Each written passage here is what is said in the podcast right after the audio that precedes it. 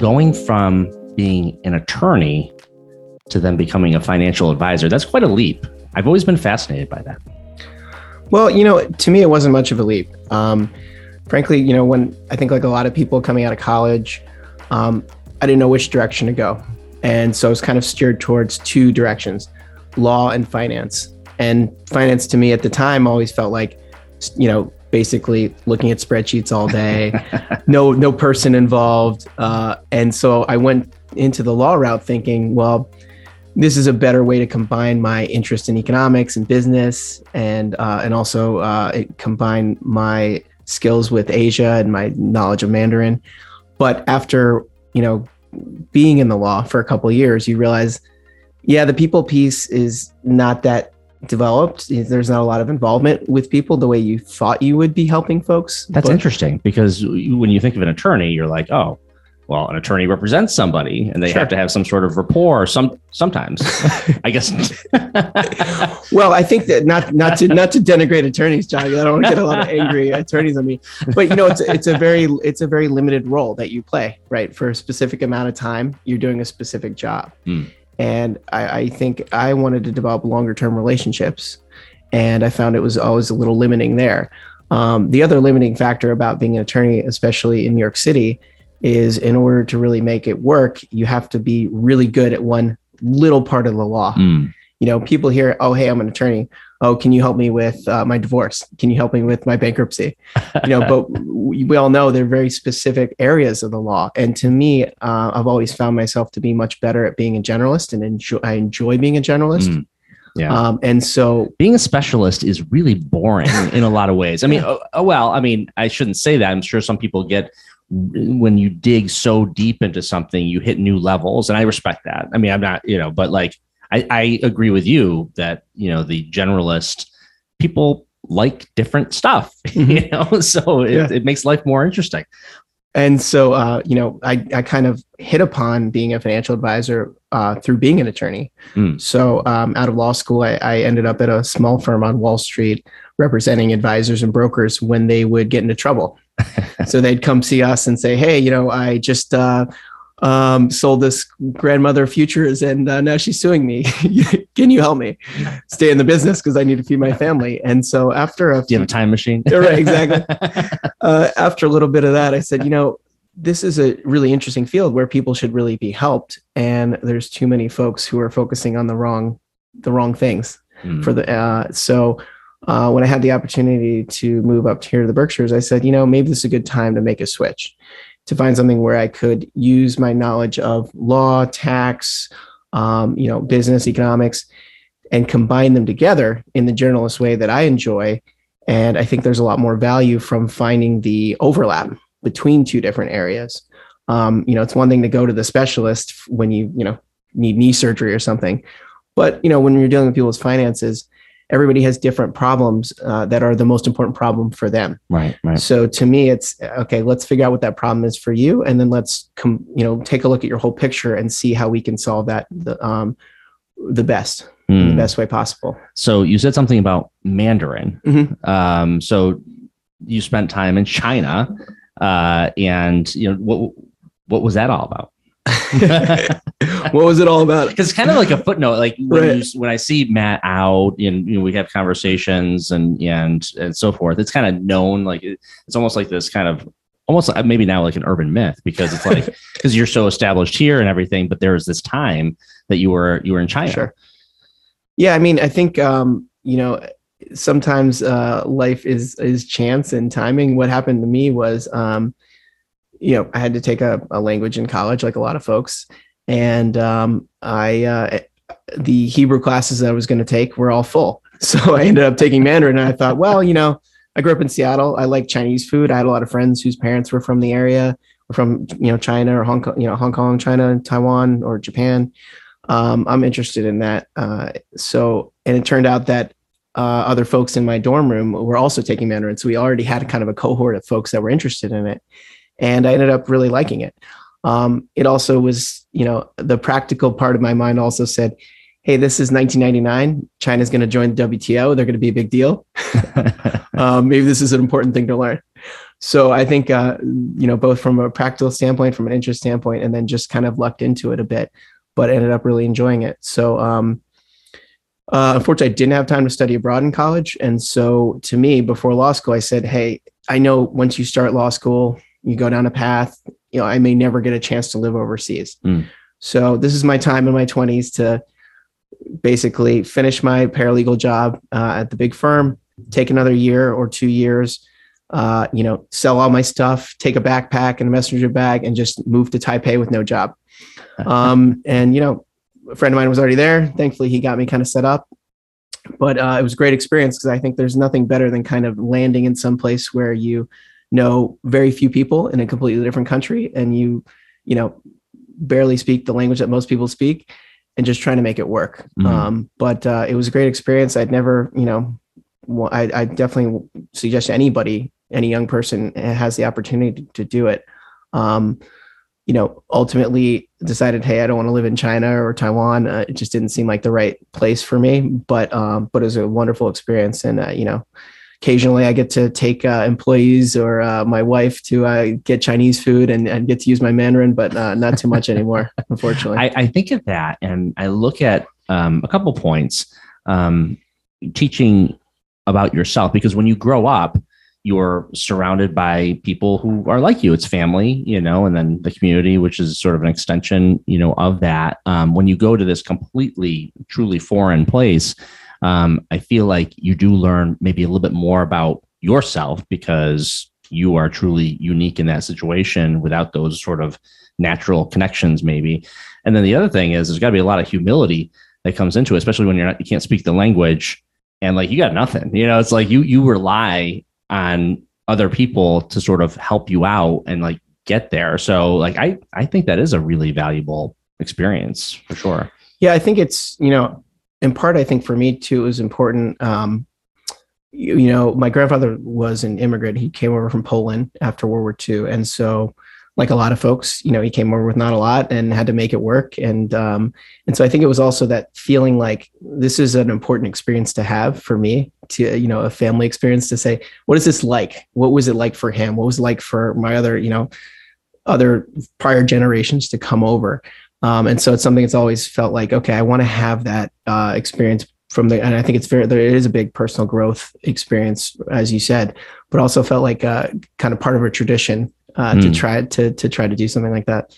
Mm. Um, but yeah, highly recommend it for to anyone for sure. But the other part about it, I think you're getting into a little bit in terms of, um, you know, being a lawyer, spending this time on Mandarin, and then sort of giving it up. You know, I think a lot of times in life we get stuck in certain places because of what feel like sunk costs. We spent mm. all this hmm. money, we yes. spend all this time. Yes and now we have to do that thing. Otherwise, somebody's going to be, you know, my hey, mom. Let's, let's do this whole podcast on sunk costs. How about, How about we just stop and like let's let's do dissertation on uh, sunk costs. yeah, uh, exactly. I love that concept. I love that idea because really it is real. People delve in and and they go and continue on with this concept because they have this perceived or real investment that may not mean anything right now anymore, but but they Correct. keep on, keep on going with it. Yeah, so I think it's um it's something I've always tried to uh, say. Look, I, all I can do is start with today, and uh, I think in in dealing with pe- people's finances, sometimes there are a lot of sunk costs that you know you you try to navigate for folks, you know, or or attachment to things that you know maybe are hurting their financial uh, overall diversification or something. You know, maybe I inherited this huge position from uh, you know let's say GE, a lot of people own GE around here. Sure. it's like, okay, well, my grandmother uh, gave me G, this GE stock. It was my grandmother. She worked at GE forever. Uh, I can't sell this GE stock. Well, you know, that that probably you know has hurt a lot of people in this county yes. to have that kind of mentality of, instead of saying, "Hey, this is this is GE. I have it." But what would I, if I woke up?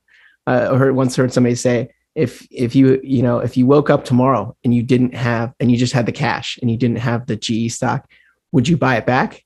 Most people would say no. It's just right. that once you have it, you already kind of have that attachment to it. That's a great perspective. Um, so yeah. it's a similar kind of concept to sunk costs, but the, you know there are all these kind of little, uh, you know, I would call them sort of behavioral finance, behavioral economics pieces that we also try to blend in, and I also try to live by, you know, on a day to day basis as a, to to role model for for clients, for my kids, you know. Um, I think it's important to kind of live, you know, when you practice what you preach, basically. Yeah, so much of it is psychology. I mean, the market itself. I mean, I know, you know the, the market is not the only piece of the economy. Of course, there's there's so much more to it, but how much is psychology in this whole profession? You know, what I'm saying because you have to you know do your research and follow uh, different trends and and try to anticipate what uh, is happening or where things are going um, and then of course you have your own maybe bias that you have to break through but then all these clients who have their own biases mm-hmm. that psychology is a big piece of this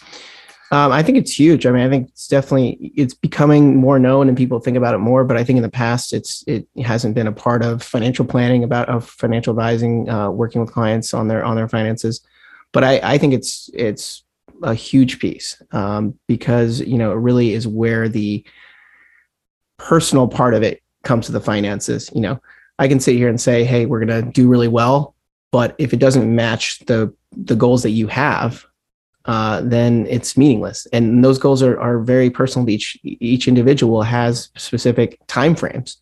This person wants to send their kids to college in five years. This person wants to retire in 30 years. Somebody else is two years from retirement. All those time frames impact potentially, you know, how you're going to have that portfolio uh, invested. So I think the, the psychology of it also is both where you're coming from up to this point and then also trying to in a sense of think about the how would i feel if yeah. right how would i feel if uh, i'm retiring next month and the market's down 30% and i maybe should have taken some risk out when i didn't. So it's it's both a, a recognition of the the story that you have with money. You know a lot of times families pass down money. The the psychology of like how you feel when you see things you know up or up or down. And um, and then also sort of that of can we avoid the uh, pain or whatever you want to call it uh, of by by trying to make some decisions now to make sure you're properly invested for that future at that future time. Mm. And right now we're in a very fascinating economic mm-hmm. condition. Um, inflation is just going wild. At least it is. I mean, at the grocery store, anyway, that's where I, I see it. The, yeah. gas, the gas pump, of course. Sure. Um, so that has to be impacting people. And there is a sense, and, and right now, the housing market, particularly, I mean, everywhere, but uh, here in the Berkshires, it, it's still hot, man. It's still mm-hmm. it's still popping. And um, I even uh, was talking to an appraiser today who was saying, "Oh, and you know uh, wait till it pops because it's gonna it's it's gonna there's this bu- bubble is gonna burst um, but it hasn't yet there's all these interesting things happening and how is that impacting the way people are approaching their portfolios and the market uh, because you know there is this sort of sense that at some point this thing is going to maybe hit and maybe hit hard mm-hmm. um, negatively um, you know where are you at right now what are you thinking about the market you know um, I was talking about this recently with a play, but I, I feel like the way to describe it is that maybe we're a little bit in the a fork in the road in a number of different areas. And so there are things that trends that we've seen for, you know, a decade, two decades in some cases. And the question is, are we, I think in a lot of different areas of life, including markets, are those trends changing now because of the pandemic, because of the impact mm-hmm. of that, um, for other reasons, you know, uh, but you know you're seeing things like for example bonds people are used to having bonds for safety to reduce risk in your portfolio and now rates are moving up mm. and you know i think there's folks that are questioning well is you know is are we are we going from a period where bonds have reduced risk to a period where they're maybe creating risk mm. so that would that would be one sort of inflection point that i think we're monitoring to see like how much or there are things that we can invest in outside of bonds to get that same risk reduction Similarly, I think, you know, you look at the job market, right? You know, all the talk about great resignation. Uh, is that changing fundamentally that people, everyone wants to work from home because they've appreciated the flexibility? So I think I, I kind of chalk it up all to this idea that essentially um, some trends have been were accelerated during the pandemic and you know and maybe are now coming you know coming back a little bit back to normal right? You know, and you see that in the stock market, like things like Peloton that people were really into, Zoom, all those prices have come way down because people say, well, actually, life's not that different. We, we thought the pandemic was changing everything, but actually, it was it didn't change everything forever. right? You know, or it Exactly. didn't change everything forever. It changed some things, maybe forever, but not everything. And you know, it's kind of like just this part way uh, change. Correct. And in other ways, you say, well, maybe this is a more permanent change. And so I think that's part of um, what I'd say is impacting markets right now is just this sense that, okay, we're still trying to f- get back to normal. And, um, you know, in a sense, I, I've told a number of clients this, it almost feels to me like we need a reset. Like a recession, nobody likes a recession. it's, you know, Right. it- right. but at the same time it kind of feels like there's only almost that something would need to take place to reset people's be- behaviors people's habits a little bit back to what it was before Mhm. um, you know what are, what's the natural course of how much we spend on travel and versus how much we spend on furniture. You know it's all been kind of pushed off of this because of this economic shock. And maybe you know it, it may require in a way to get back to something closer to what it was pre-pandemic some type of a hey let's slow you know the economy slows down we all kind of reset and we start back. Yeah, I mean, because right now, you know, certainly just for the average American, it's I mean, wages have remained stagnant, although it had they've gone up a little bit, but nothing to uh, keep up with inflation now Yeah. or historically. So it's been Correct. so wages are still way way behind. That's where I think ultimately either you need to reset there or something. We're out of balance. I think overall from uh, the working American as a whole. Um, and I know you're not speaking for the working American. You, you have your you have your set of clients who are in a different position in in in most cases. right But um, but I find that kind of a um, a stability point that's a little bit not stable right now. yeah I, I think you're right i think that that's you know on the one hand uh there is it's also potentially one of those turning points i mean i think people that have had capital that have had assets have really benefited as you know stock market's gone up housing prices have gone up you know not just in the last couple of years but just in general you know and i think the question the other thing people are asking is well are we seeing a shift between the the power that labor and has and capital have are employees going to have more power and what does that mean for things like corporate profits right Mhm. if uh, if employees are going to demand higher wages and and they're a bit more in control then as an investor how do i look at a company like target or walmart or you know that now has to keep raising their hourly f- wages in order to Mhm. keep pace does that then change my thought about what should that stock be worth Right, right. And maybe at some point you sort of look at what the value is of having the types of expectations that we've had on corporations or any business um, over the last, you know, the the assumption that quarter over quarter that you have to have X amount of profit to be performing you know in reality you know i mean maybe it used to be i don't know if it, if it used to be i'm not old enough um, to know but a company that is operating maybe they make a little bit of a profit they're paying all their employees they're a good community partner that used to be kind of a good thing you know but i think over time with the um, focus on the stock market and the, that really driving everything that these corporate profits have become so important and that really drives the bus which also i think in part keeps wages stagnant over time and that sort of thing. I could be wrong but um but that philosophy um for the american worker hasn't been great. It's been great for the stock market um but maybe maybe there's an opportunity now to sort of shift that mentality and still have the stock market be you know successful and and people Yeah, I mean- make money. certainly, you know, if you go back over time, um, the stock market's always been a good tool to grow your your wealth uh, above inflation, Mhm. right? So even with all the volatility we're having, we're still telling clients, look, you need to have stock exposure because this is the best place to be on a long term basis right to make sure that you're going to not go backwards, right? Uh, you know, if you had a, uh, you know, all your money in a CD or in the bank over the last 10, 15 years, you would be losing because of where rates were and how much inflation is going to cut into your costs. So we can't avoid stock exposure. I think your point about is, um, I don't want to, you know, get too much into politics. Uh, I'll leave that to you. But but I do think that oh come on man Uh, you love yeah. politics uh, but I do think that you know it, it does impact sort of how we think about what is the role of a company and Yeah. uh, and and then that you know and it impacts investors. But I think every every company looks at the uh, dynamic of how much am I going to invest in capital, and, you know, factories, uh, robots, etc. Right. and how much am I going to invest in people? And um, I think that that's one of those really things that has shaken people up is to say, well, what am I working for?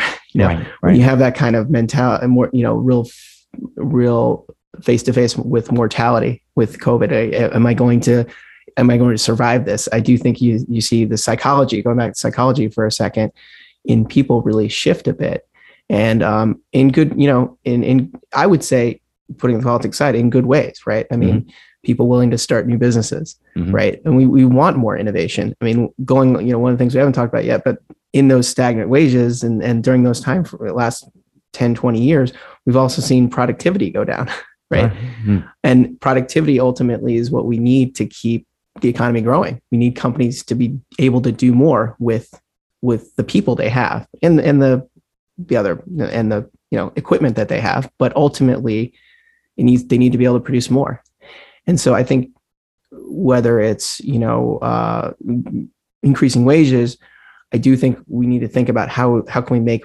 employees more productive Hmm. you know whether that's training employees so that they can move up the chain better Mhm. um, because otherwise i think we will continue to have a situation where you're going to have a have and have not situation. And, and I, I think people across the spectrum i don't care how much you have there are people at the top that say yeah that's right. We don't want we don't want pitchforks either.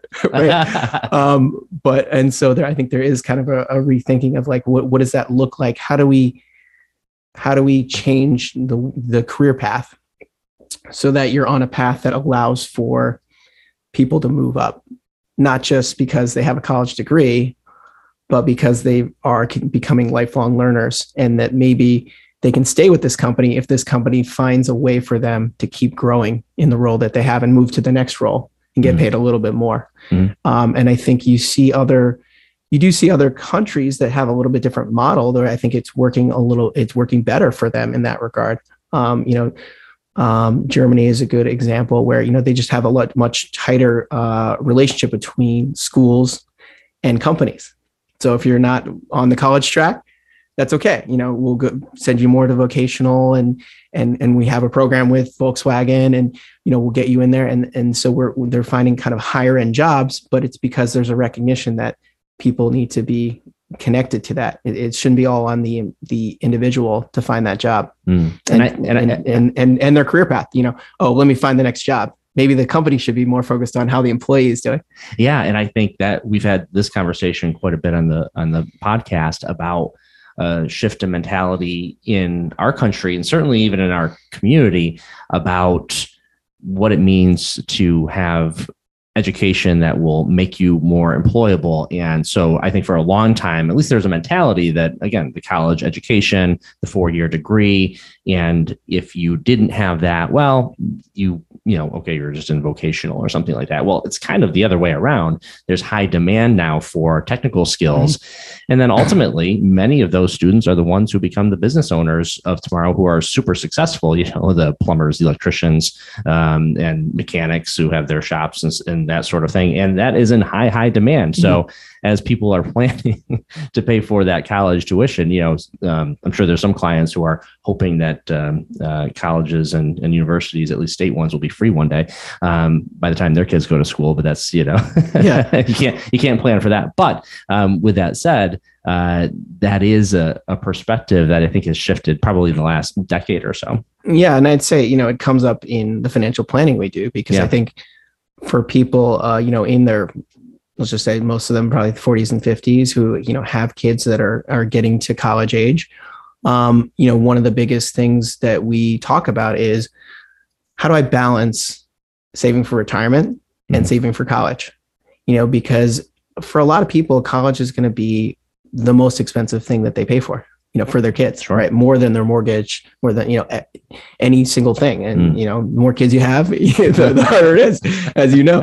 Uh, so, so I think it is something where we we think about that, and, and some of the planning that we're start, we're starting to look at some planning tools that kind of help do a better job of really delving into, well, how much is a school going to cost, and also what are some of the hidden things that you don't see on the price tag, right? Like this particular school may provide a merit scholarship, right? So a lot of people are, you know, in the in the whole in the kind of middle ground, right? They're not they they have more so that they won't get financial aid, but they have not so much that they really want to be trying to on the hook. They can't cover all of it, and they don't ideally want to have their kids take out huge loans.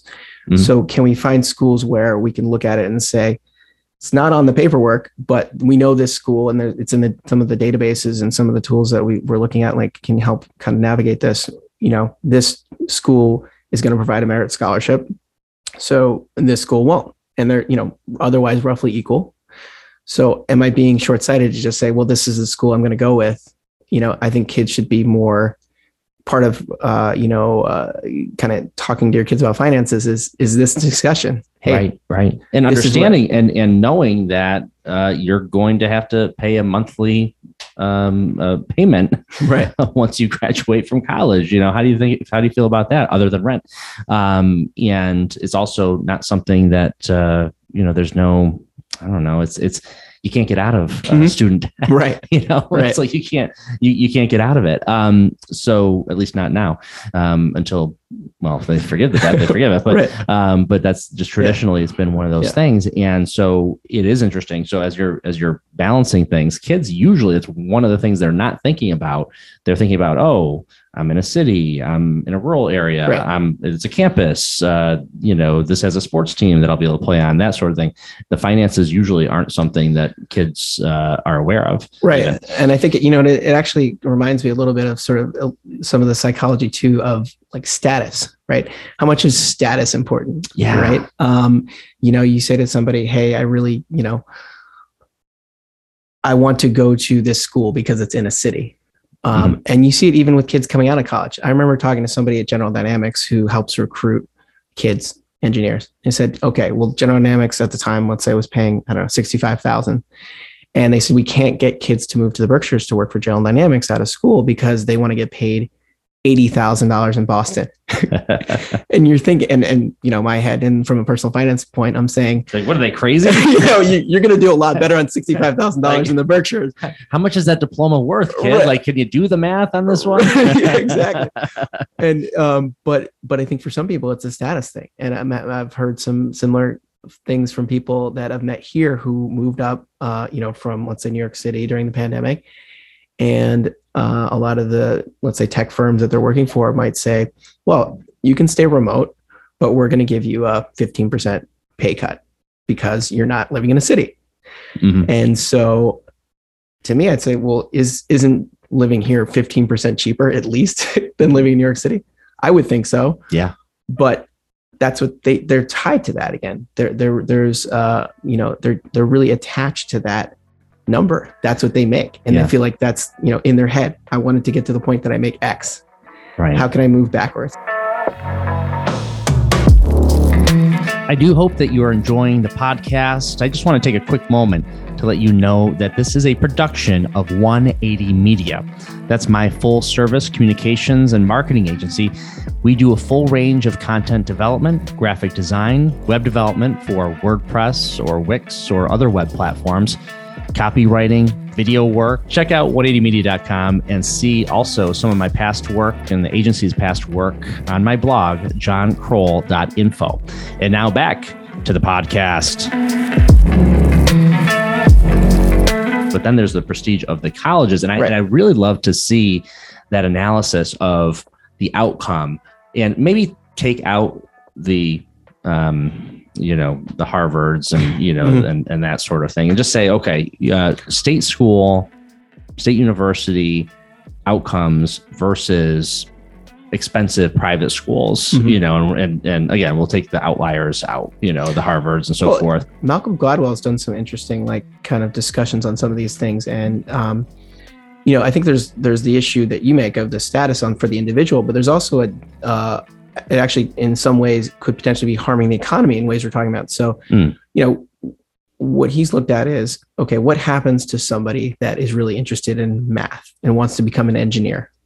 And they get into harvard okay? And they get into their math first math class to be an engineer. And what happens? They're kids they're you know incredibly much better at math than them. So what do they do? They get dis- disappointed. And they're like, Mm. I'm not, I guess I can't be an, an engineer because I, I can't be these kids. So, you know, whereas that same person would be fine at a state school and would end up being an engineer and there would be no difference in their ability to be an engineer, let's say. yeah. Um, so I think that there's fewer people going into those STEM programs at schools because of the status and the you know when you when they get to those other schools and then you end up with folks that are getting degrees that maybe they are not even what they're interested in right, Right. but they wanted you know they they lost the passion for something because, because they're getting beaten down by all these Yeah. uh you know super math Right. wizards right um, exactly you know and and so yeah, um, so fundamentally i think like that that's a the piece of it opposite too. of Good Will Hunting or Right. something i don't know like what is Right. the what is the bizarro world yeah exactly but i do think you know when you look at the numbers it, it is clear that it, it doesn't really matter you know where you um where you went to school. Cer- certainly for your undergrad you know most of the, the, the things I've, I've seen is like where you went for your undergrad doesn't matter. Maybe graduate school you know you try to get into a better school that can matter but you know the difference between an engineer from here and here i, I think is mostly not that important for a starting engineer. This segment Somebody is else- sponsored by berkshire community Right. college yeah and Mass exactly college of liberal arts. That's right. Not my alma mater just so no, no, right. but it is, it, it And it- really is, and, and so um, I wanted to make that point because as you're as you're thinking about this, that's an you know I, don't know if you've ever said to a client, hey, um, you ever think about Westfield State because gosh, you know they got some great programs there, you know, yeah um, as far as that goes. Because I mean, at, at the end of the day, if you don't, so if you have college money saved up um, and you don't spend it all and you still cover the costs, you know that money is is money you get to keep. I assume, right? sure i mean you can well How does how does that work? I yeah guess that's the sure. So so uh your question regarding like the way 529 plans work five twenty nine, which are your college savings plans you know um uh which you know just to give uh, some basics you know every state has their own 529 plan but you can get your 529 from any state. There's no because any plan will cover uh any you know any school in the country and in some cases actually like some study abroad programs and schools outside the country um, as long as you can the school qualifies for financial aid basically you can then use that 529 plan for that school. Um, but you know the idea is just you know similar to uh, to a retirement account you put the money in it's it's in some states you get a tax deduction. So in massachusetts you get up to a $2000 state tax deduction for each year. Um, but and, you're, either and you're putting that in pre-tax, putting it in uh, after after tax? After tax. Well, okay, in state it it depends if there's a tax deduction but let's just for the general purposes it's mostly after you know Okay. mostly after tax uh, and then it's going to grow tax deferred you're never going to pay tax on it if all the money goes well during the time frame it's growing hopefully right uh, you know there's no taxes on it and then if the money's spent for college then uh, or educational expenses which are pretty broad and you know they can include things other than tuition Sure. um, then you can you, you can go ahead and um, not pay any taxes on the, the gains on the growth of that that those funds. Um, so it is a good way to put money aside but to your point i think a lot of people say well why would i do that? What happens if my what happens if my kid does get the full ride? Right? Uh, and let's you know just let's just say you only have one kid. Well you know you can transfer those funds to the next generation you know Mhm. maybe those maybe that your child has kids and then you move it to the grandkids but even worst case scenario you take it out you know there's there's a there's some tax penalty but it's not you know you're going to pay taxes on it but it's not so enormous that you should really worry about it. i think you it's better to I, I like to be optimistic and think you know this money is going to get used one way or another um yeah, uh, maybe it's grad school instead of Right. undergrad it's there. So It's basically, if you're giving you know giving it to your kid or what have you, you know maybe if uh, he or she takes it out, you know there's there's taxes that has to be taken out. But again, yeah, there's grad school uh, or um, or can- maybe even for their kids. yeah and, and right and you can that- move it you can even move it between you know let's say if you have two kids maybe one kid gets the full ride and one kid doesn't well then you can move the money to your other son or daughter Yeah. uh, so there there there are options there um, i think the more important thing is to be thinking about it. And and probably the most important thing that you know you sort of touched on is are we having the conversation? Hmm. you know uh, as parents you, you know you, you want to give everything to your kids right? Um, we all feel that way like yeah well i don't care what it costs. That, that's like, they want to go to baseball camp you know we're just going to do it. Um, but you know the reality is like we said this is a, a major financial decision. And i think it's you know if you put it to some people this way, you know, do you think that your son, let's just say, wants to be taking care of you in retirement because they went to this school versus this school? right. I think that most kids, even at 17 or 18, would say, probably they want to have nothing to do with their parents at that age, but, but, you know, would say, no, like I, I'd rather that, you know, my mom and dad or mom, dad, whatever it is, are okay, that they feel like they can enjoy the money that they've saved. Mhm. That's more important to me than going to, you know, whatever it is, Smith versus Westfield State, whatever, whatever the, Yeah. you know, the comparison is there.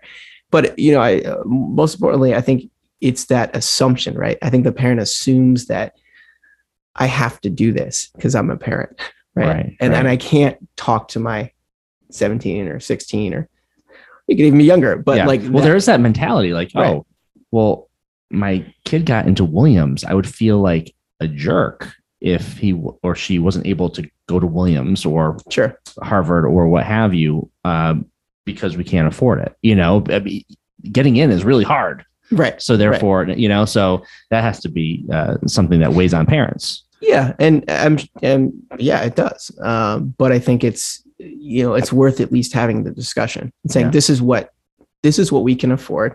This is what you would take as a loan, and then you know at least the person the the the parents going in with eyes open, the child's going with that you know the the, the son or daughter's going in with eyes open. But it's I think it's when you don't have those conversations that you end up you know making uh, poor decisions, right? Mm. and some of those decisions can be hopefully benefit from having you know discussions with a financial advisor that can be more objective about it um, and kind of say look I, I have no skin in the game uh, here like it's your life you know and and and but i'm just let me just show you what the differences are between this and this Mhm. and and think about it um, that's part of the reason you know we when i was putting together my new firm um, i wanted to try to come up with a way of describing the approach and not the approach from like a most firms will say this is our investment philosophy and and you know I, I could talk to that but but i think what most people know is how do you work with people right Mhm.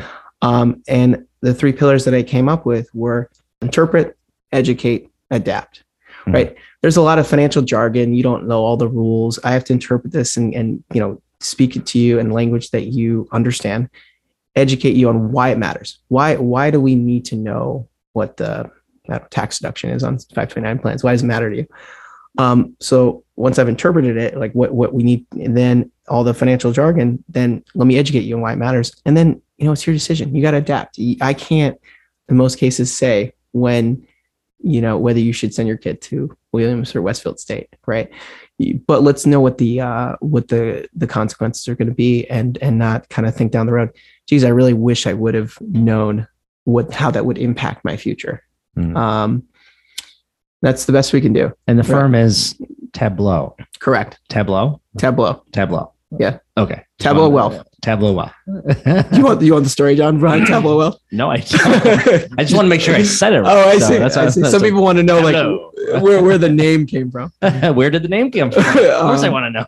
well I, I figured you would uh, Hey, just- John, why don't you ask me? uh, Where did the name come from? uh, what's a common question you know look i mean uh, everybody uh, a lot of firms you know the name of the firm is the name of the person right Yeah. and i don't think i'm all that important in this right uh you know and and my goal if you create a business i think as a small business owner is you can pass it down right and you can involve other people you can bring on other advisors so i think having a name where it's me it doesn't it doesn't build into that thought that this is not about me right um, similarly, you know, I didn't want to have anything where it was kind of tied to any geography. You know, I have clients in Right. California, Florida, Colorado.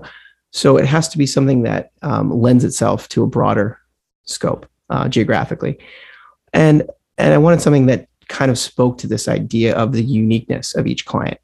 And so, uh, and and a way to describe sort of the, the way that we look at their financial picture comprehensively. And so, uh, sort of just came to me in the middle of the night, like a lot of ideas that Tableaux had the feel of Tableau, meaning sort of picture painting in French, right? It's got the X, so it's multiple pictures and paintings. I thought it spoke to me of the first every day how we're dealing with each person's financial picture, and they're multiple financial pictures and very different pictures. but also uh, throughout someone's life, you know, to my own, you know, giving my own example, history as an example, um, you know, I was going to be a lawyer and now I'm not. my financial picture changed. I lived in New York City. I was now I'm in the Berkshires. My financial picture changed. So the question is, in each of those, how are we approaching each person from with their own financial picture, helping them paint that picture? You know, asking the questions that they need to to maybe imagine, hey, what's retirement going to look like? What do I care about? Um, and then when those things change, we we have to brush. You know, maybe it's maybe it's just touch up the picture. Maybe we just need to start with a new picture. You know, Mm. blank slate, start fresh. Um, that's that's what we do every day. Is just try to try to treat people with uh, you know in the unique way that they are and the goals that they have, and and help them when they hit those uh, you know different uh, turning points in their life. Love it. Love it. Tableaux. Say it with me now. I love it.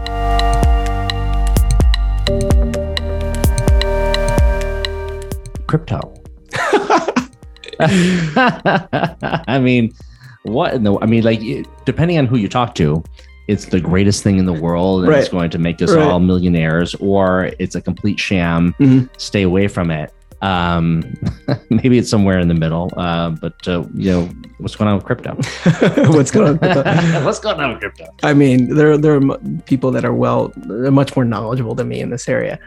I, I try to keep it pretty pretty simple. You know, anytime there's a new technology, it's always going to change the world, right?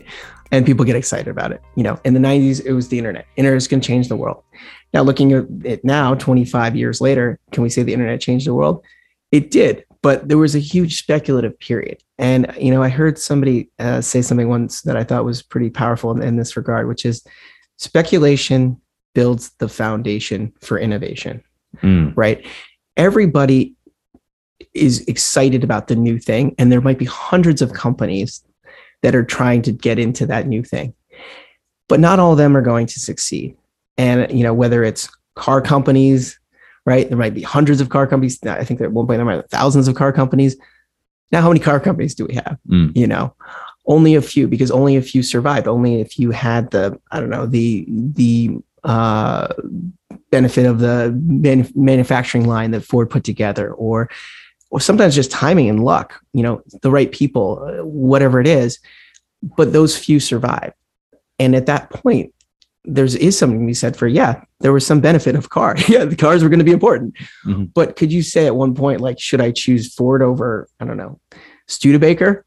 Uh, when when you were looking at, at stocks at any one point, I don't know that you could. So I, and I don't purport to have any thought about like is Ether going to be win or is you know. So to me, I think you always want to be wary of the time frame when everybody's getting in, and you wait to see like when is that crash. There's always, I would say, I'd say always, but like generally speaking, there's a point in time which which which all the players kind of coalesce. Some fall away, go bankrupt. People then suddenly say, "Oh, I can't believe we're so high, you know, excited about X." And then a few players are still just doing their thing and building the the real value in it. Mhm. And that's I still think we're real, very much in the speculative period. And Mhm. um, you know, just like car companies, there are I think seven thousand different cryptocurrencies. You know, Mhm. how do I choose one or the other? You know, I was, uh, you could say, well, Bitcoin's been around the longest. Okay, like is that is that a reason to to mean that Bitcoin's going to be the winner? I was, you know, I was telling somebody else, you know, Lyft was the first ride sharing app before Uber. I said, really?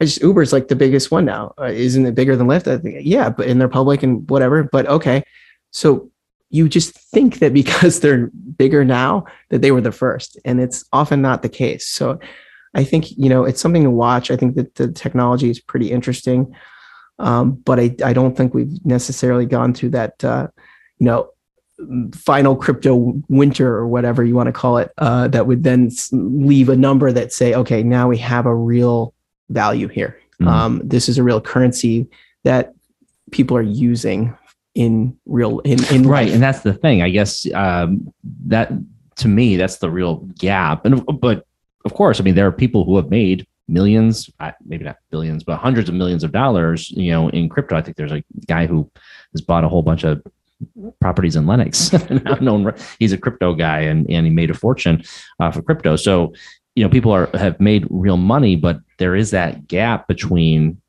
functionality Mhm. of what what is this what was this originally supposed to be and is that actually ever going to be what crypto is because right now it's it's just all the speculative aspect because mm-hmm. what's the value you know and i think you know mark Rucinski and i were talking about this he said hey you got a lot of crypto do me a favor buy me a beer right. at, the, at, this bar with crypto you know you can't do it right so and and that was his point um but anyway, I, I I just find it very interesting because there's just so much that people don't know, other than the fact that there are some people getting really really rich off of it. Well, and, and so then I think it leads to people getting you know duped whether it's scams because you, you know there's supposedly right if you're on instagram you have been approached right.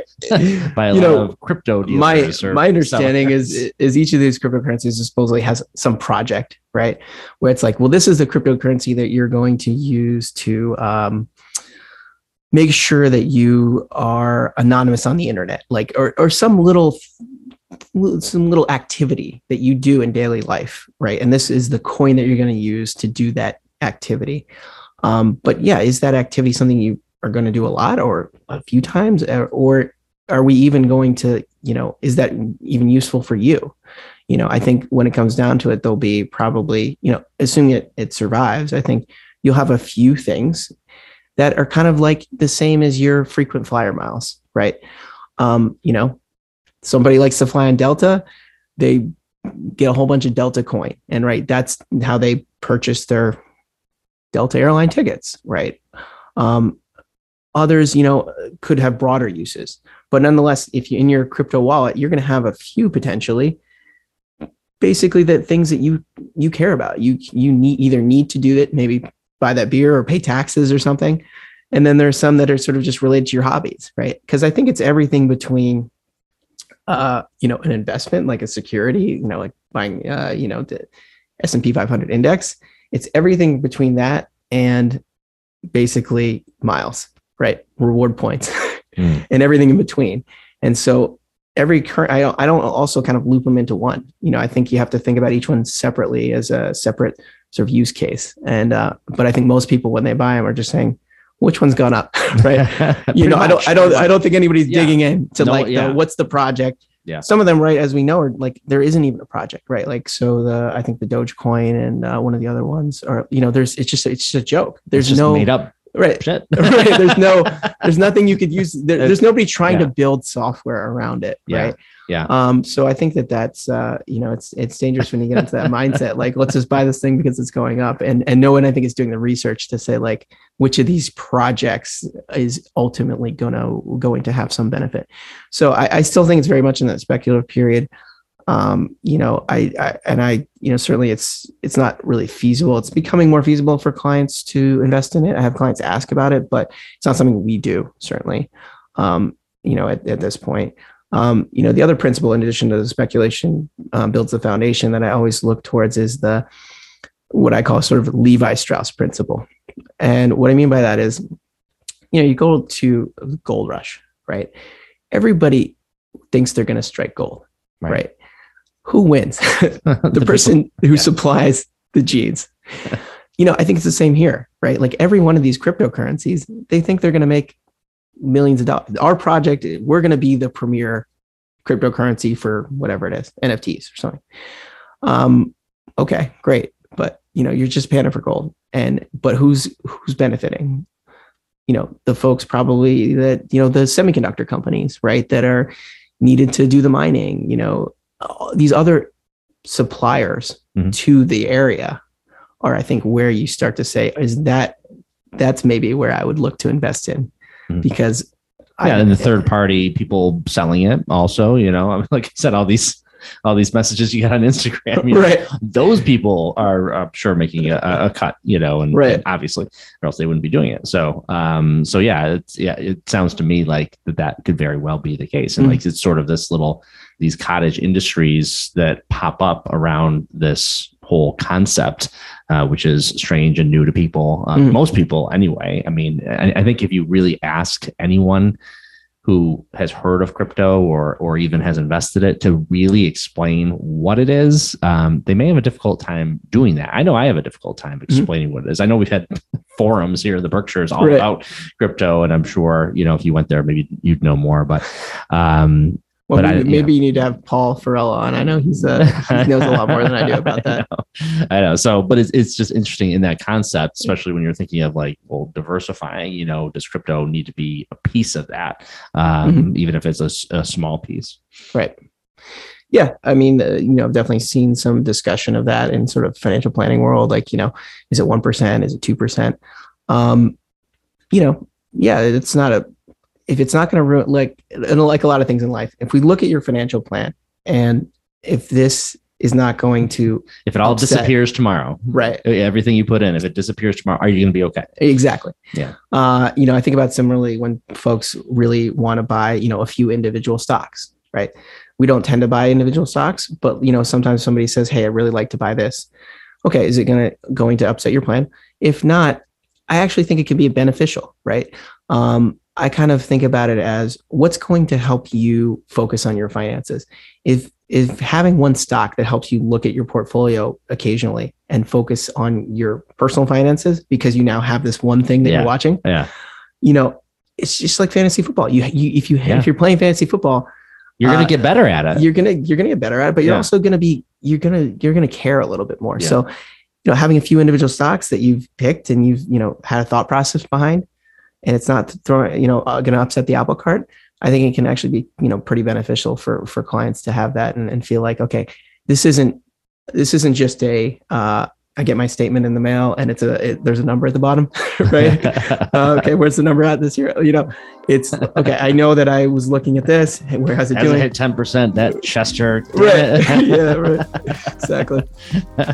so, um, you know, uh, I think about the same way. You know, if you if the one percent is going to be, uh, you know, is going to kind of help you focus on the big picture, then and, and not going to upset the apple cart, go for it.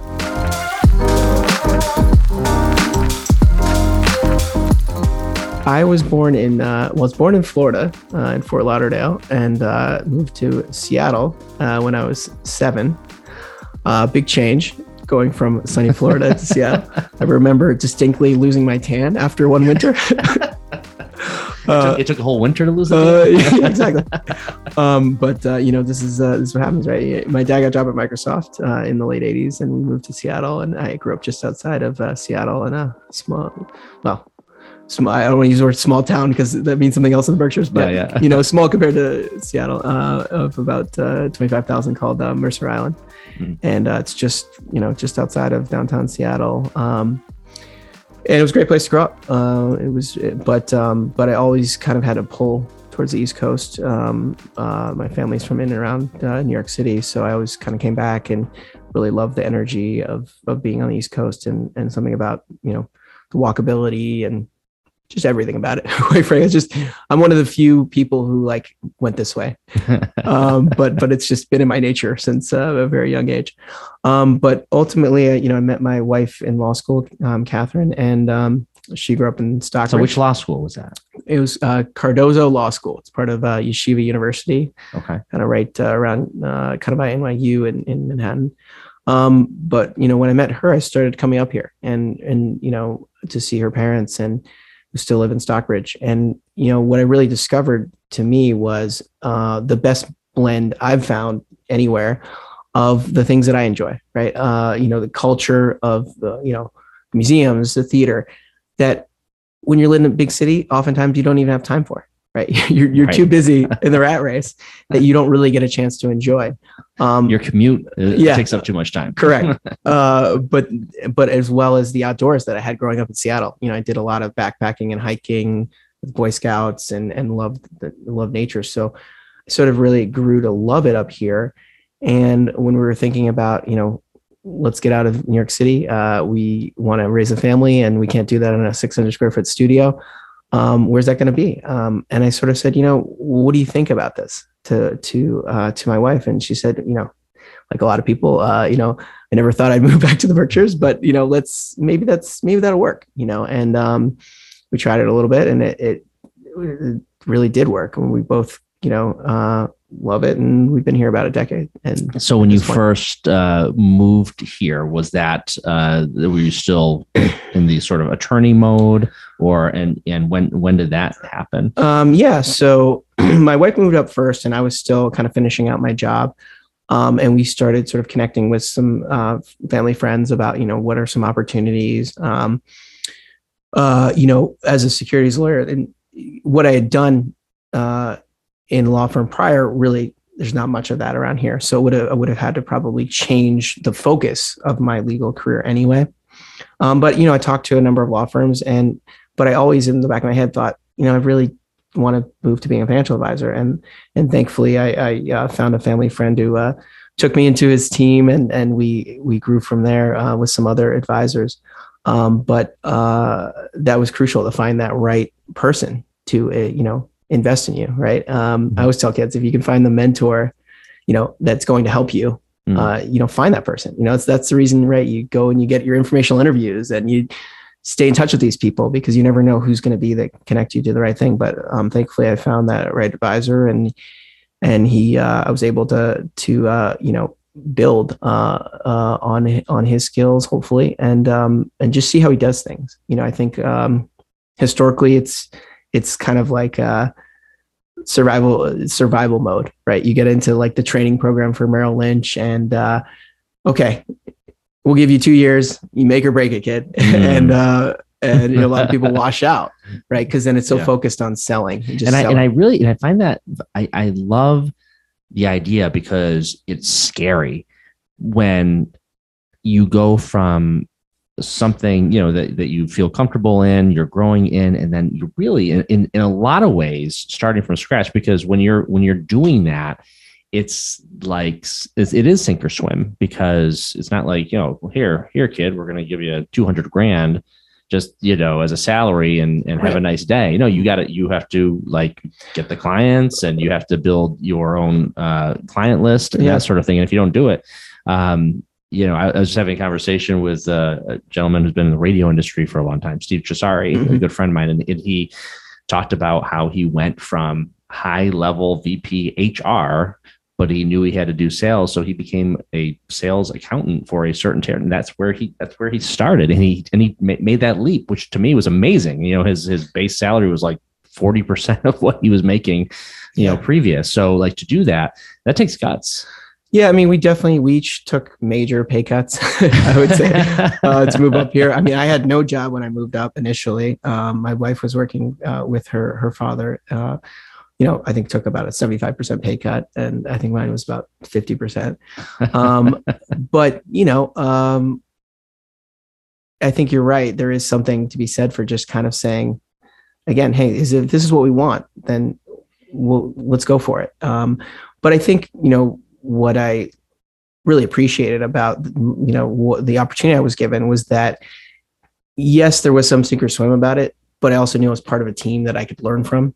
You know, it wasn't a timeline, you know, of, hey, if you don't get X number of clients, you're going to be booted. It was, hey, I want to grow you and your skills um, such that you can take over some of my clients in the future. And to me, that was a really uh, a special opportunity that um, I hope other, you know, financial advisors get.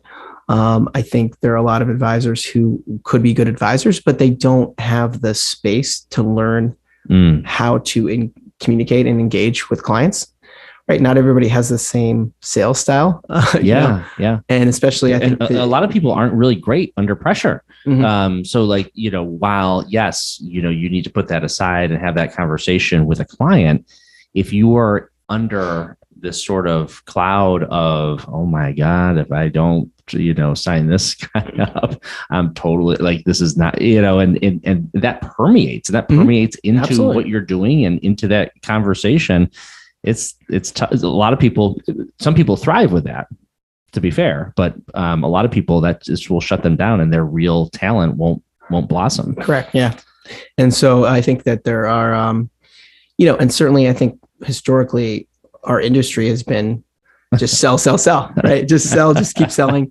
Uh, and uh, and I think the the more important thing is to get the point where you can say, I'm going to take on this client because I think I can they're going to be a good fit for me and and and I'm going to be a good fit for them. I just had this image pop in my head and I'm thinking to myself yeah. you know, because there are some firms out there that it's like used car salesmen uh, or actually even new car sales because you, you know if you ever like go into uh, one of the car dealerships had at or something you get out into the parking lot it's just like you're just like right like uh, people are running at you like yeah, throwing themselves at you like can I help you you know that sort of thing and it's just so tough, you know, and I I have a ton of respect for people who can who can do that, but that, you know, when you're dealing with your finances and that's so personal and everything, um, man, you know, to to have that personal touch. I think I think that level of that smaller firm and that and that more personal uh, touch is is such a huge thing. It really is. And the, I mean, the, what is more personal than your your finances?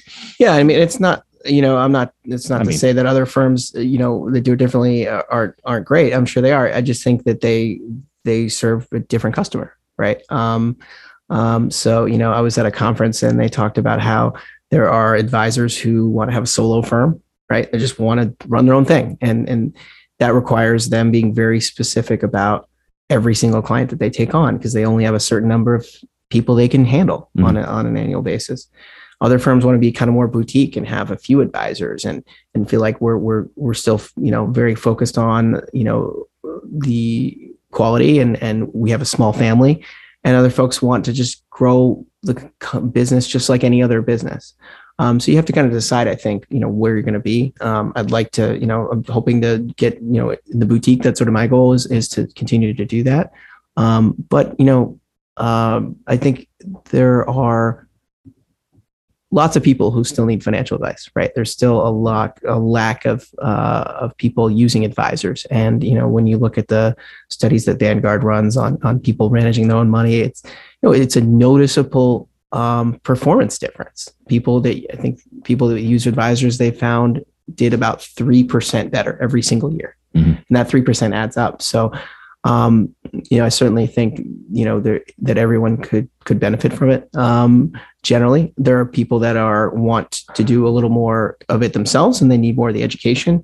There are others that want it kind of more concierge. You know, um, uh, everyone's different, but uh, but I think there's an advisor who who you can find who will provide. You know, we just need a plan, or we just want hourly, or we want everything. You know, we need you to manage. We need you to do the plan. Um, there's a there's a good financial advisor. Uh, I hope for uh, for everyone, and uh, you know, then just watch out for the bad ones, I guess. right.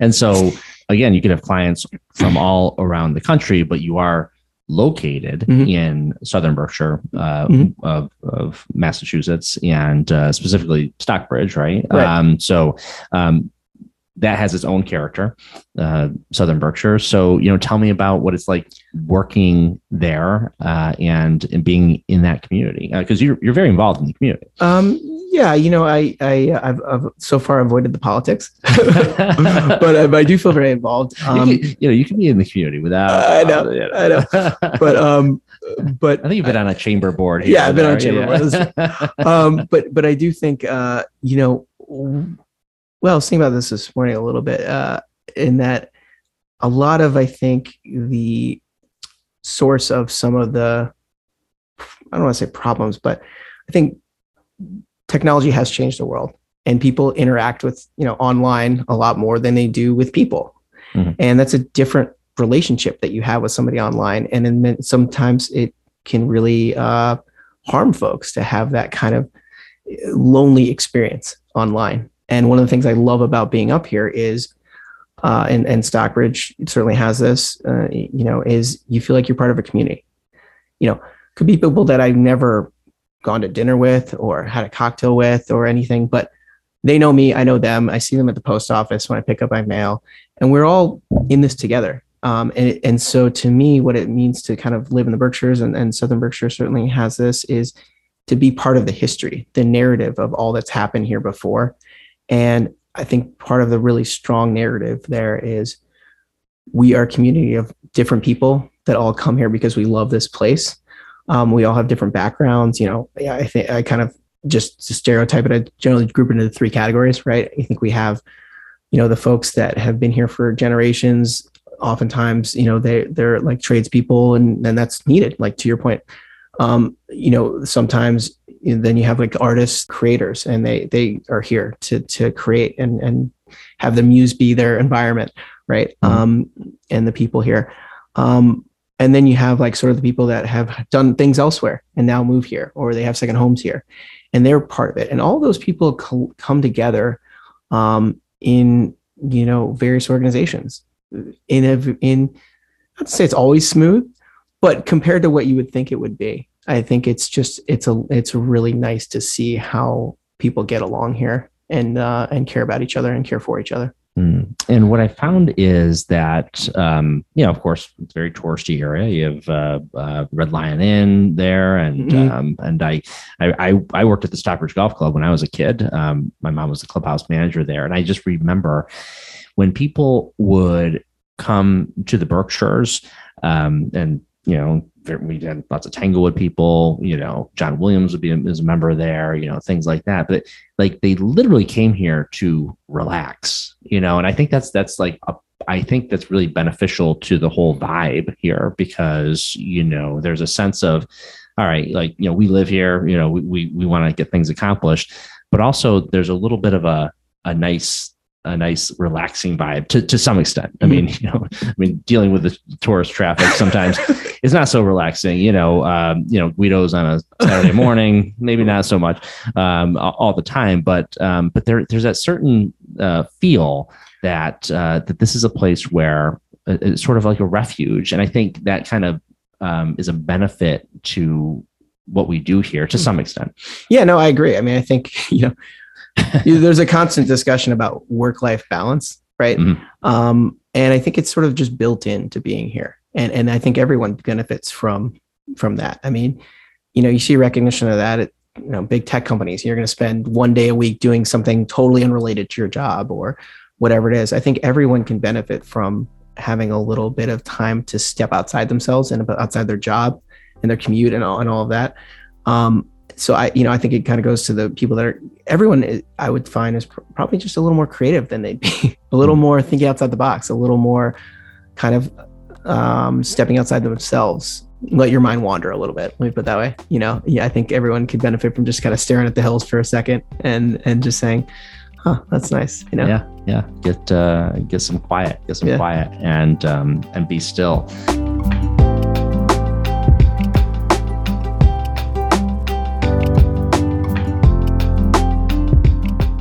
You're a dad. So yep. Tell me I about am. that a little bit. Uh, I am a dad. I have uh, I have two two daughters, five and two, uh, Leah and Zoe, respectively. Right in the teeth of it. Uh, yeah. Well, you know, I, I, I have to give all all thanks and and credit for uh, their uh, growth to this point to my wife, Catherine, because I probably work more than I should.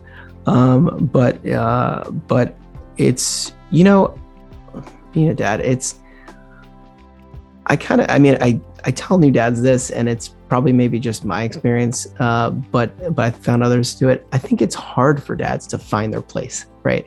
Especially mm. early in you know first year. Yeah, you know, you don't know you, have, you you know, especially if like there's just such a bond, and it's sort of how am I going to overcome this bond and and build a relationship. Um, so you know, I I think I kind of take the approach that being a dad is just just to kind of be there, right? To be there whenever your kids need you, because I think most of the problems, at least at least so far for me, um, I'm not the one that's uh, re- resolving those uh, that, that that my kids want to turn to. I think I've also been amazed by um, how much their identities to date are, are felt like they were there from the beginning, mm. right? Um, so that's something that uh, you know people say that right. They're like, oh, they've they've they've always been like that, and you say, come on, are they really the same when they were two days old as they are from the, the 20 but i think there actually are some elements of that where and and it relates to this um, once heard somebody a child psychologist you know sort of say you have to think about your kids as a gardener not a carpenter. Mm. so how do you shape them? You know if you're doing topiary or bonsai this child is going to grow in a certain way naturally and you can try to kind of move it slowly and shape it a little bit you can put that stake next to it right, exactly and tie the tie the string yeah. or whatever it is but but, uh, but, but you can't think about it like this child um, is going to be a lawyer. This child's going to be a doctor. They're going to follow my footsteps and be a financial advisor, or I'm going to make sure they go to Harvard. You know, whatever it is, I don't think anyone benefits from you trying to, you know, really be hard nosed about. I think it's better to give them the space uh, to find out who they are and and and what what makes them tick and what they're passionate about um, and then support that where you can and and and then i guess also be open to the fact that that could change multiple yeah. times right you yeah. know could be really interested in this and suddenly they don't like that you know um but uh, that, that, i really i do think that is one of the great parenthood like you said it, it's like an art and the art is that balance and and seeing something light them up and then being able to encourage them in that direction and understanding that can change all at any point. Um, but then also, yes, not steering them in a direction that's against that natural flow, mm-hmm. you know, because yeah. you want to. Eh, so I, I you know, it, and we're always learning more every day. Um, and then sometimes they surprise you over time, mm-hmm. like mm-hmm. you know, um, wow, my kids really do like baseball, like a lot, you know, and and so I didn't I didn't know what to expect, but they love baseball, you know, as an example, just like I did. So that's cool, you know. Um, but it it they surprise you all the time, and um, but I think it is that it is that balance, and and and I think we learn from our own childhood too, mm-hmm. because you know, I mean, I don't know what your childhood was like, you know, I'm going to go too deep, but you can, show, you know, I don't know if your parents yeah. pushed you to be an attorney or not, I don't know. no, no, um, but that's kind of like you know, really great parents are are the ones who help boost you to go to your passion, um, and not push their passion. I guess. Yes, yeah. I mean, you know, my my dad uh, was has always been into computers and you know programmed since he was 16 and um, and so i remember very strongly at age nine he said well you know you know we can teach you how to code and, and make your own video games. And i said you know i just want to play baseball and soccer you know? I, and you know maybe uh, i guess you know in retrospect i i don't know whether i would have loved doing that. Um, there there are elements of it that i think i would have enjoyed but my immediate reaction was i'm not going to do that. Right? Um, i'm not going to do that. So I think that uh, it's uh, you definitely have to watch out for those steering moments. And, and, sometimes there are things that, like, if your dad did it, you just don't want to do it. You right, know, right. as an example. Yeah, exactly. You know, um, and then and then in some cases, some and again, that's this is where the nature versus the nurture. Some uh, it may be the nature where the kid just wants to do everything their dad did you know? Um, it's really interesting yeah. um, because everyone is no i mean nobody is the same and no kid is the same and i've got three boys and they're s- similar in a lot of ways but super super different in every way. I'm sure your 2 mm-hmm. daughters are very similar in some ways and like really different uh, yeah, exactly. in other ways. Absolutely. Absolutely. Uh, it's good stuff. It's good stuff. Nothing nothing like it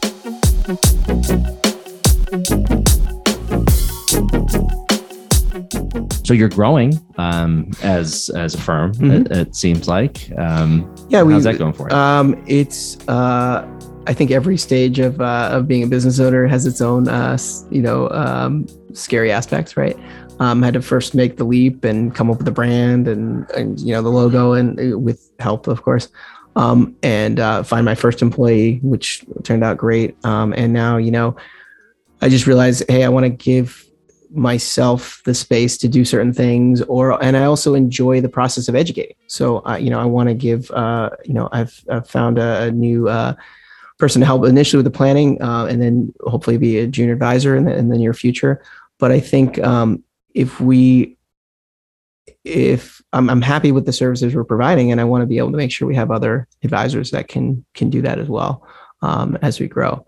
Um, especially you know one of the things i haven't mentioned yet but you know relates to the idea of of different folks needing different levels of service you know um, we wanted to expand to folks who wanted to manage their own investments but wanted to check in every quarter. And so can we do an hourly thing um, you know for them or folks that really are comfortable managing their own investments but just don't have a financial plan? So we've we've added that. So um, i've brought on a gentleman kyle who's going to help with some of that. Um, so it's uh, i think it's trying to serve those folks.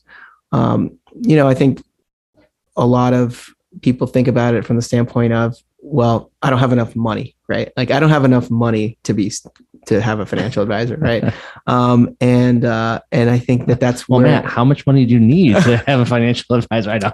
I mean, they're right. They're financial advisors. Like I said, they're financial advisors who will do anything. But uh, but point being that you know, I think most of the time what happens is somebody says, Hey, I'm about to retire and I've saved up X, right? And can you help me? Right. Um, and the person says, sure, because you have X, which is what I need to, ha- you need to have to work with me. Um, and you think, you think to yourself, well, what happened if that person met a financial advisor at 25 and that got started building good habits and saw how it could grow from there? Wouldn't they have 2X, 3X, 4X what they had? You know, would that make the retirement much easier to, for them to, you know, outlive their, um, not outlive their money?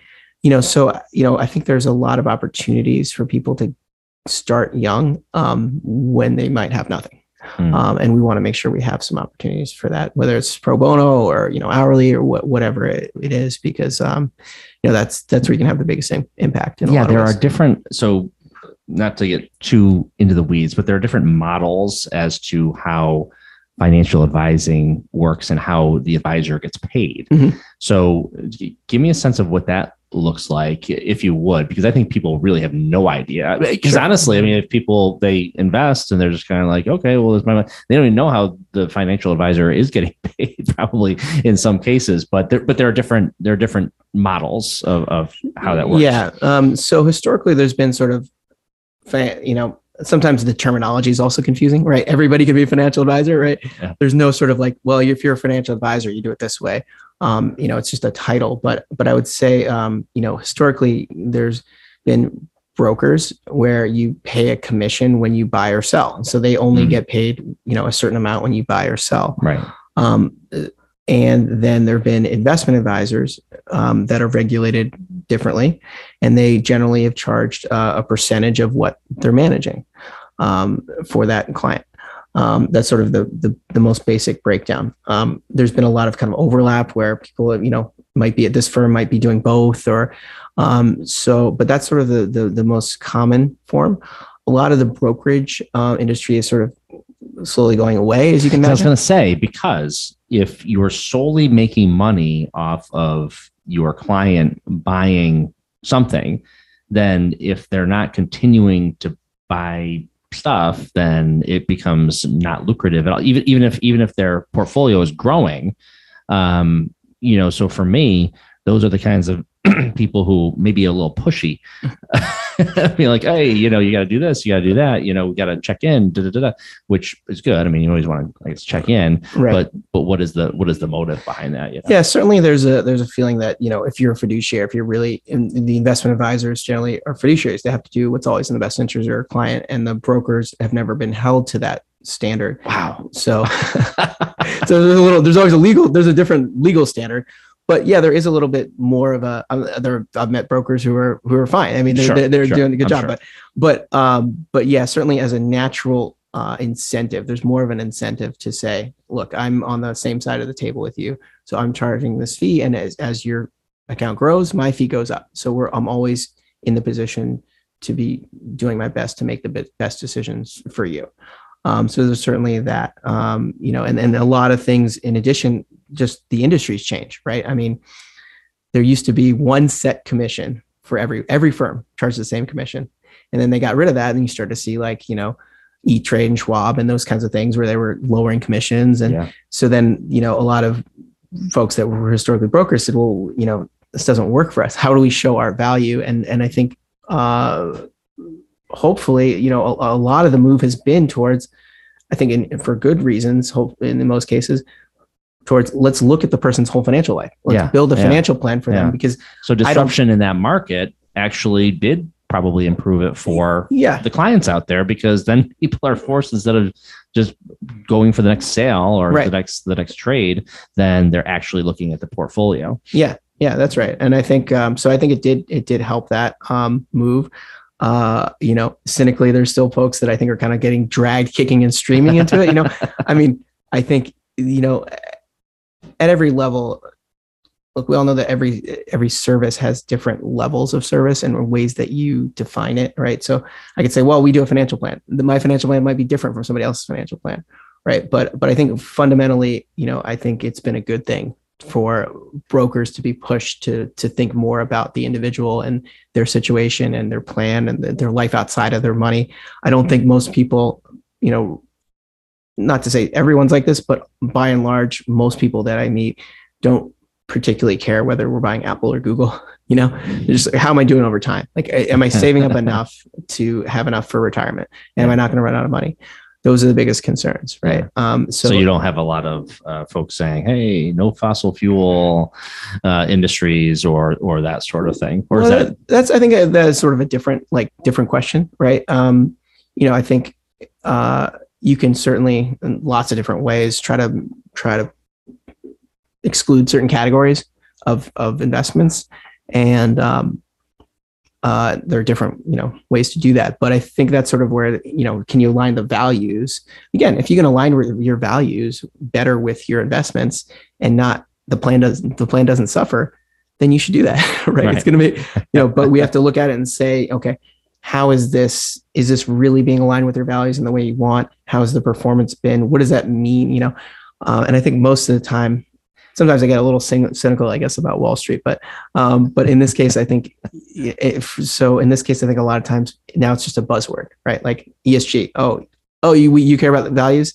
Okay, we're gonna put you in this ESG fund instead of the discussion of okay, well, what does that mean? Like, what is what does environmental social governance mean? What companies make you just yeah, well, because they made it quick and easy. They're like, right. oh, we got these clients. All right, just pop them into this fund right. and, and, yeah, yeah. and we'll be all set. so it's kind of back to the brokerage thing. Like we're just we're just trying to you're just trying to create a product yeah for the client you know that that's that we can sell to the client and that's always the, the times you should run when you feel like it's okay i'm not i'm not a client anymore i'm just being sold a product mm. right um you know that's that's definitely something uh, you know i think you want to look for is what does this person know about me why how do they know why are they making these recommendations what is it based on mm. Um, and is it based on something we've discussed and we've gone into detail about, or is it just kind of like, yeah, that makes sense? Yeah. You know. So, and, and, I, and I find that these types of, of roles, the role that you have as a financial advisor, um, you know certainly um, healthcare professionals get very personal but like you're in a, you're in a situation where people are at their most vulnerable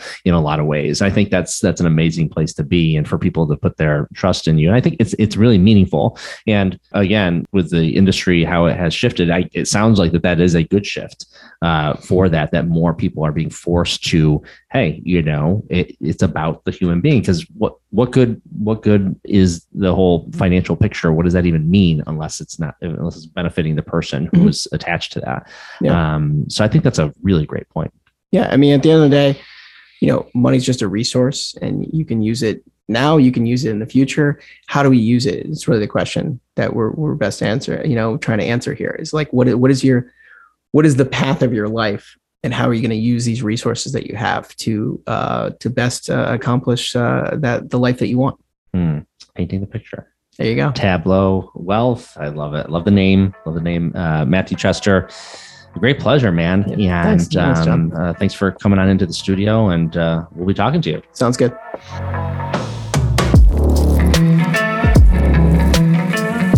Thank you for listening. If you like what you hear, please subscribe to the John Krol podcast on your platform of choice. Maybe it's Apple Podcasts or Spotify, whatever works for you. Also, I would like to hear from you on the people and the stories that you'd like to hear more of. Send me a note through Facebook Messenger, Instagram, LinkedIn. I'm easy to find and I'm easy to reach. Look forward to hearing from you. And if you'd like to support the podcast for less than a cup of coffee, and I'm not talking about the cost of a large latte at a fancy coffee shop, no, more like a McDonald's coffee, go into the description of this episode and scroll down to the anchor FM link. It's right there. Just click it and you can see your options or log on to anchor.fm backslash John hyphen Krol backslash support. Again, thank you for listening. I'm John Krol. Talk to you soon.